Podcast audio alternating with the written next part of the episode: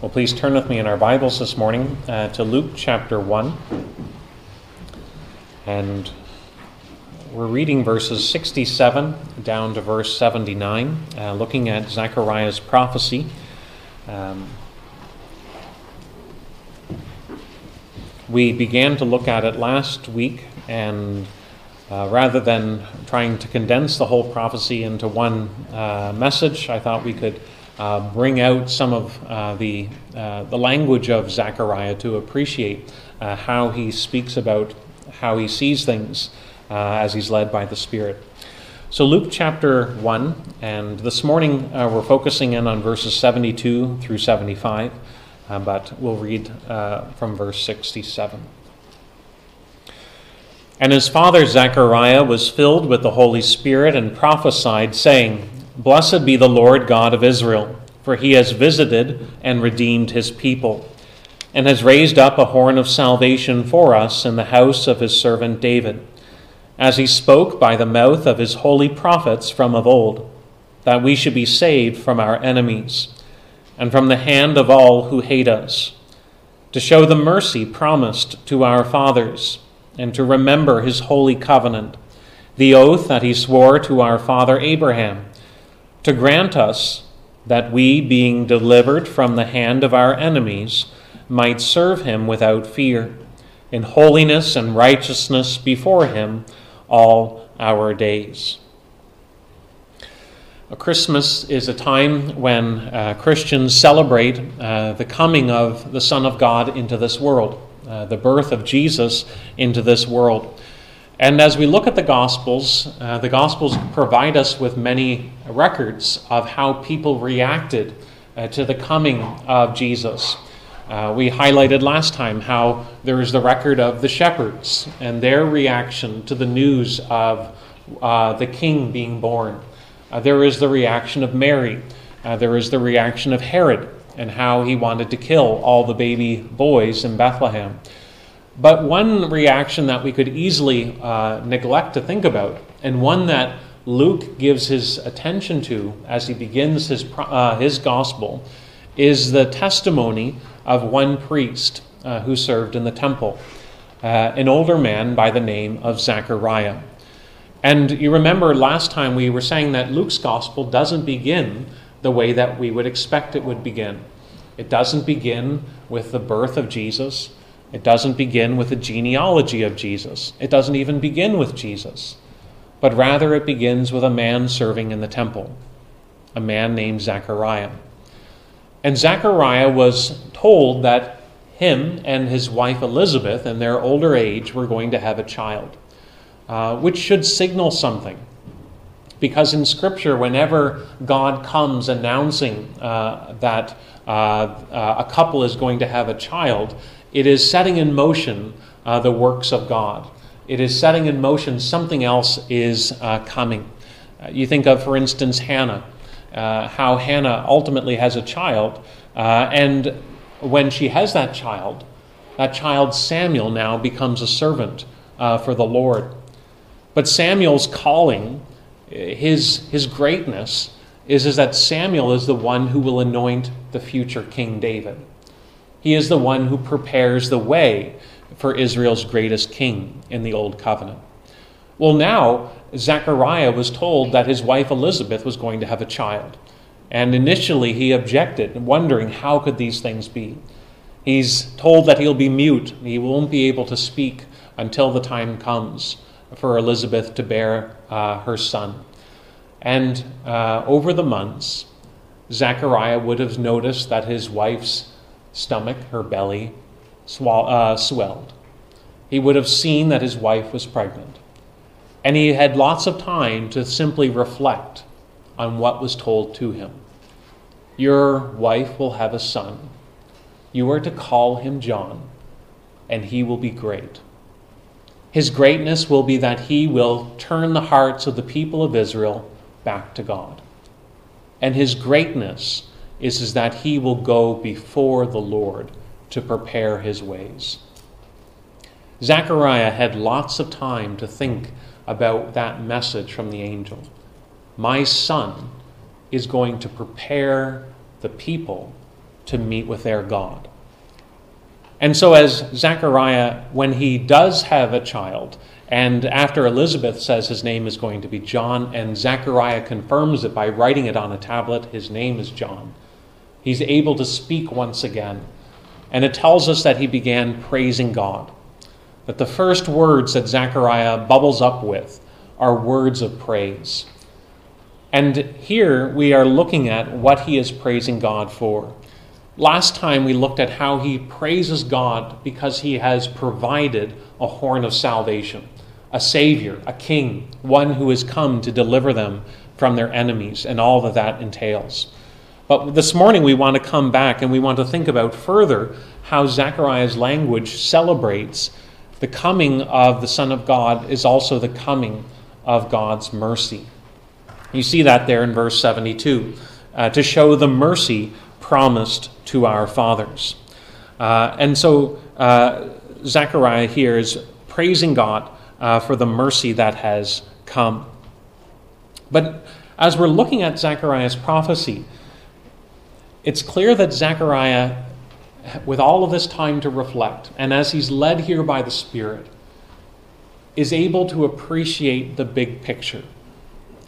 Because this prophecy, even though everyone around him is excited that this old man has a child, even though everyone is interested in what are you going to call this child, Zechariah's attention, his focus, is on much greater things.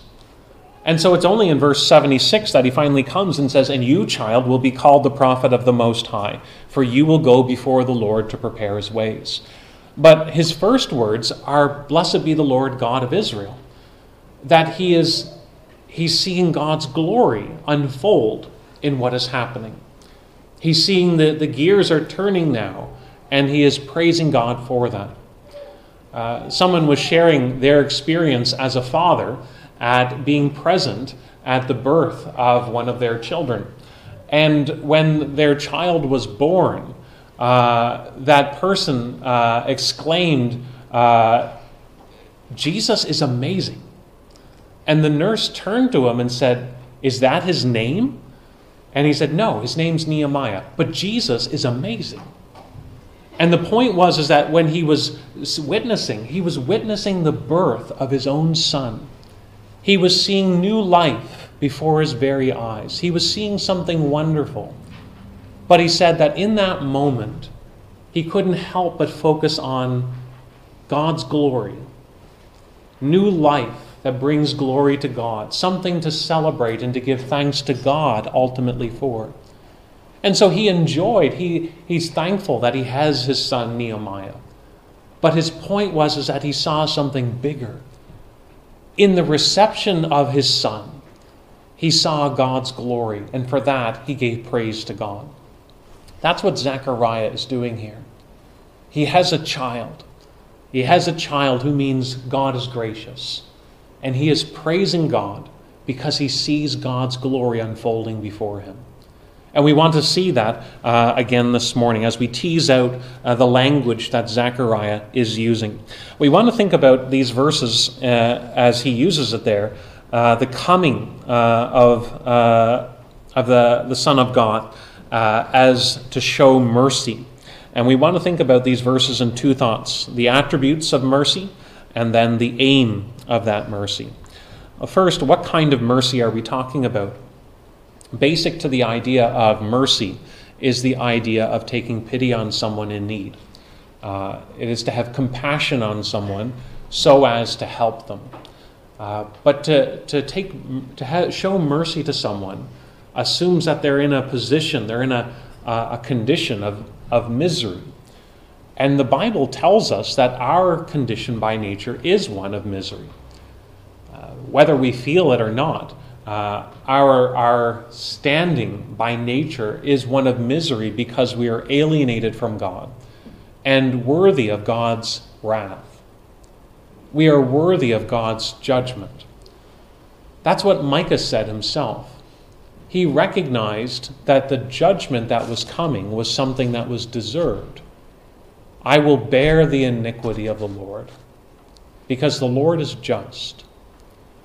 And so the misery of the human condition is, is that we have rebelled against God and therefore are worthy of his just judgment.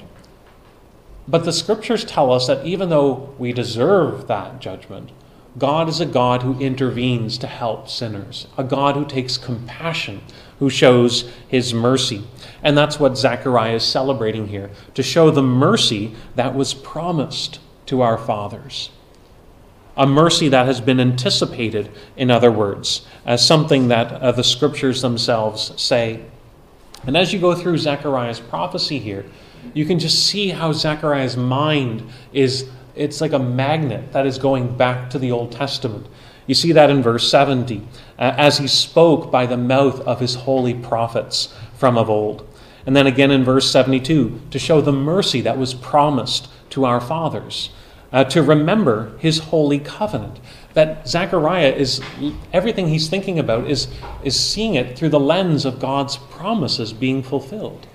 That God is being shown to being faithful. Many of you may know uh, the classic uh, book of John Bunyan. Uh, John Bunyan wrote the book The Pilgrim's Progress. Uh, it's a, a wonderful allegory describing the uh, the journey of the Christian life uh, in all its ups and downs. It's a book that has never been out of print uh, since it has been published.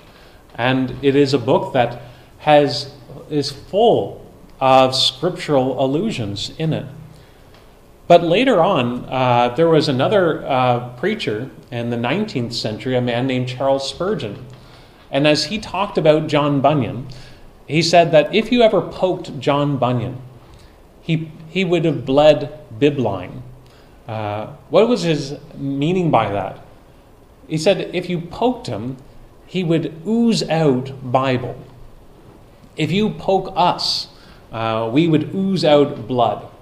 But what he was saying about Bunyan is, is that the scriptures were just in his very bloodstream. They flowed through him. Everything he said was an allusion uh, to some kind of scriptural idea or picture. Well, you could say something very similar here about Zechariah. Because his prophecy, as he's led by the Spirit, as he's talking here, his language, his thought pattern is looking at Scripture and saying, This is being fulfilled. We looked at that already last time with Micah. You remember how he said, The Lord has raised up for us a horn of salvation uh, in the servant of David that we might be saved from our enemies.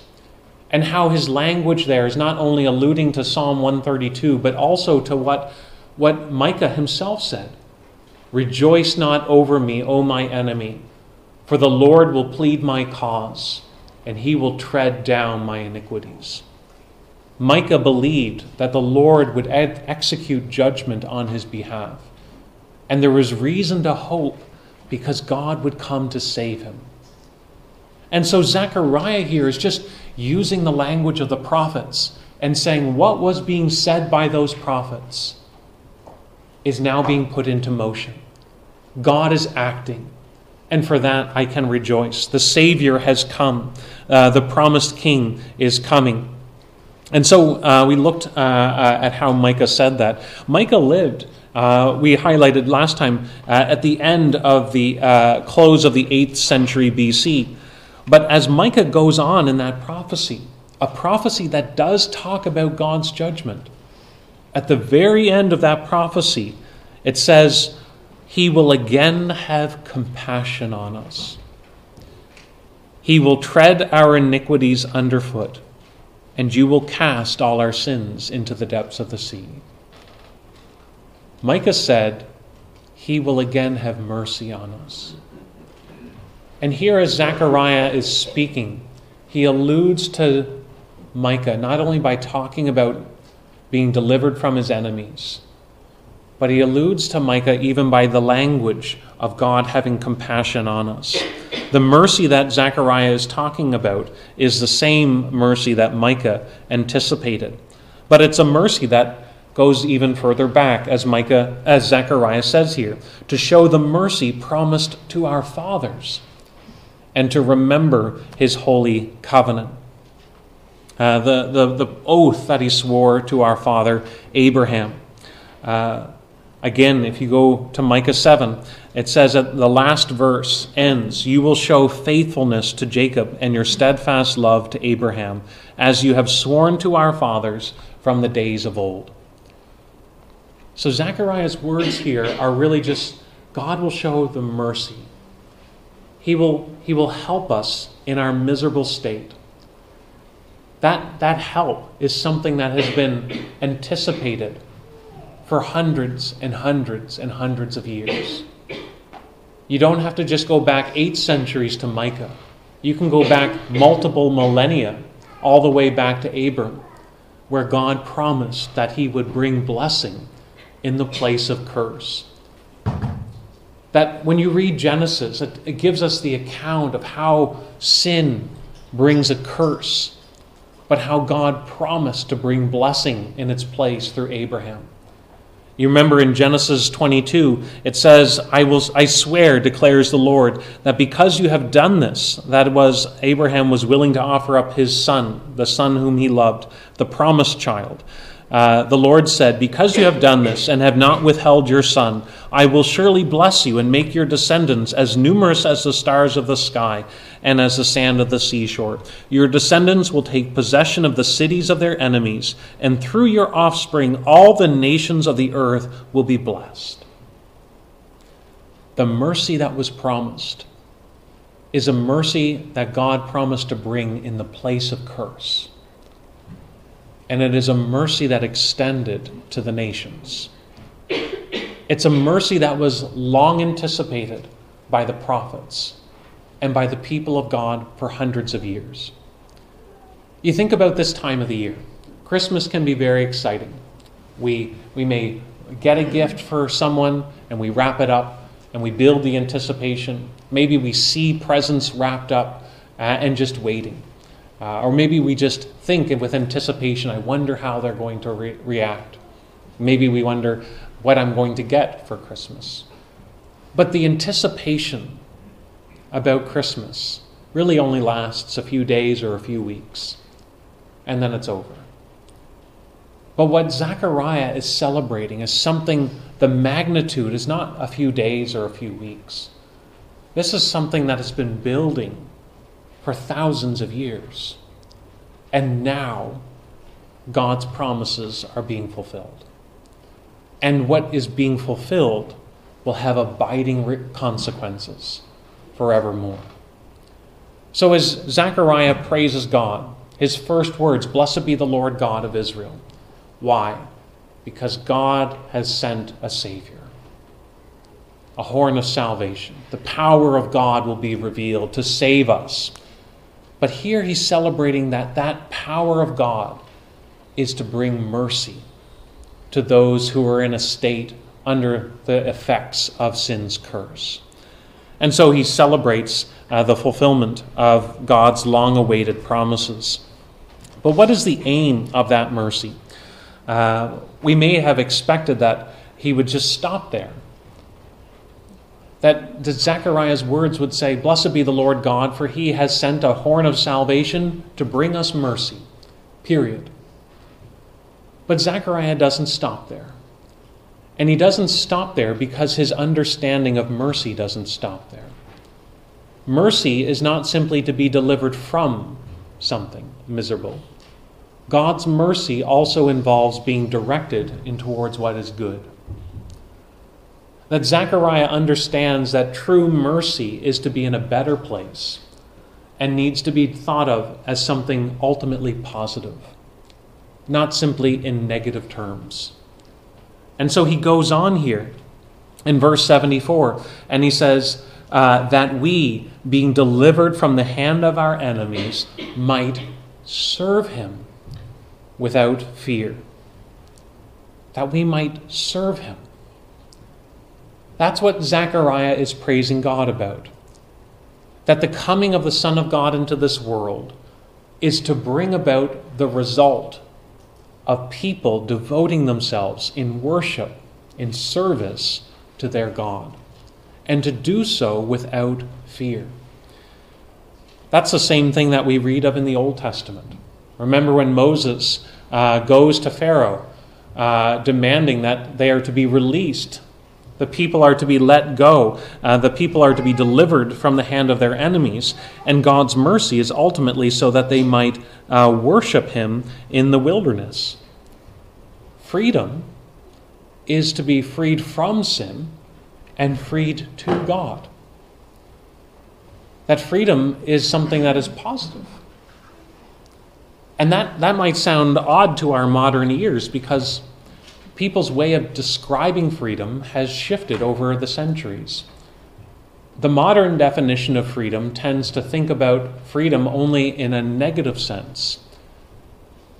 Many people, if you ask them, what do you mean by freedom? The instinctive reaction is to think of freedom as to be free from all constraints that there would be no constraints on my choices, no, no expectations on my choices, that there would be no responsibilities attached to my choices. I'm just freed from that, and now I can do what I want.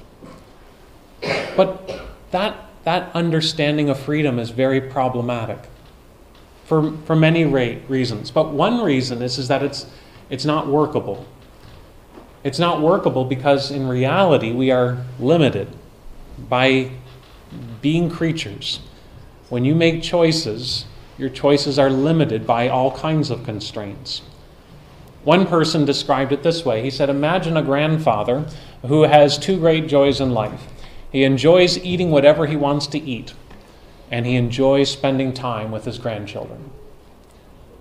When he goes to his annual checkup with his doctor, the doctor says to him, You need to change your eating habits, or you're on a fast track to having a heart attack. You won't live much longer unless you change and severely restrict your diet. That grandfather, you could say, is free to make his choice. But whatever he chooses, he is sacrificing at the same time. He is giving up something in order to commit himself in another way. And so, just by thinking through our life choices, when we talk about freedom, it's not, it's not in an absolute, without any constraints. Our freedom is the idea that we are free to something. I give myself for something when I am delivered from a coercion or from a, a, a constraint uh, that is oppressive. But there's another problem with the, the modern thinking of freedom. Not only does it not become workable if we think of no constraints, but the other problem with it is, is that it's incomplete. It, it thinks only in terms of being freed from something, but not what we are freed for. But when you think of the word freedom, you should think of it as a means to an end. That just like safety, safety is something you value in order to live freedom is something that you value in order to live for something. Freedom is not the destination. Freedom is something we move with, something that we live with in order to commit ourselves to something, to make choices. And whatever you choose to live for, you are attaching yourself to. You are finding your satisfaction in those things you are serving those things. And so, in one sense, we are all serving or committing, or we could even say worshiping something. The question is, is will it ultimately satisfy us? And when we turn to, for instance, the wisdom literature of the Scripture, the book of Ecclesiastes tells us the vanity of life is when we uh, attach ourselves, we, we commit ourselves to the things of this life that they won't ultimately satisfy. What does any of this have to do with Zechariah's prophecy? It's the word service. Zechariah is praising God because he has shown his mercy, a mercy that was promised from long ago, a mercy to be delivered from the curse of sin, a mercy that would bring blessing. But that mercy is ultimately so that the people would be able to serve God to find someone who is worthy of committing their life to, that will not end in frustration, that they will be able to live in such a way that they will be satisfied in the end, that they will see what life is for and not just what they're fighting against. Zechariah is praising God because he is celebrating a God who has shown himself as merciful and a God who is worthy of his very life. The Lord's freedom then involves directing us in how to live in a way that doesn't end in disappointment. It is in serving the living God. That's what's so wonderful about that statement. That God has shown his mercy to us in order that we might serve him in order that we might worship him. How will they serve uh, this God? Zechariah goes on and he says, They will serve him without fear, in holiness and righteousness before him all their days. They will serve the Lord, they will worship him, but not uh, with fear. They will not be gripped with fear because they know uh, God's favor and grace. As John celebrates in his gospel, grace and truth have come in Jesus Christ. And so now they can draw near to God, believing in Christ that there is redemption and the forgiveness of sins. They, they, don't, they don't live constantly with the weight of their sin on them, but they come to God confident of His mercy because they know the Son of God, Jesus, came into this world to redeem them from their sins to bring the forgiveness of sins. And now they can come before God uh, without, uh, without that shame. They won't live with fear even of their enemies because they know the Lord's purposes will ultimately prevail. But they will serve the Lord in holiness and in righteousness. There will be a realignment of their lives, uh, captivated by the Lord's uh, mercy they will now devote themselves not to their own selfish pleasures or their own passions, but they will now live aligning themselves with their duty towards God and their duty towards others. They will be people who are oriented according to God's ways. And they will be people who serve uh, the Lord all the days of their life. This will be an enduring practice that they're satisfied with that it never wears out. Your Christmas presents. If you open up your Christmas presents, you may enjoy them for a time, but they eventually fade. They eventually break. They eventually get lost. They lose their value. God has given us an inexpressible gift, Paul says, in his Son. And that inexpressible gift is one that we will never tire of delighting in. We might wonder why is it that someone would commit themselves to the Lord? Why is it that someone would serve the Lord Jesus all the days of their life? Zechariah is explaining it here as a priest. He's explaining it here as someone who has committed his life to understanding God's truth. He's saying it's because he has discovered God's mercy. He has found one who is worthy of his commitment, and he delights in this God. He will never tire of celebrating God, a God who has brought forgiveness in and through Jesus Christ, one who has come to die in their place so that they might be reconciled to God. Are you serving the Lord yourself this morning? Can you appreciate what Zechariah is saying here? His celebration is not just that Things are going to happen. Change is coming. His celebration is, is that God has made a way in which I can draw near with confidence in Christ, that I can know God's forgiveness, and I can celebrate his character forever. Let's pray. Heavenly Father, we do pray that as we think about these words, that it would cause us to reflect as to what it is that we are serving ourselves this morning.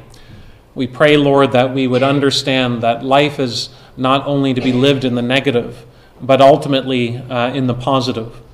And we pray, Lord, that we would know the misery of sin ourselves and long for the deliverance from it, but also that we would long uh, to commit ourselves to you, knowing you as a God who is infinitely worthy. So go before us now, we pray, and pardon us for Jesus' sake. Amen.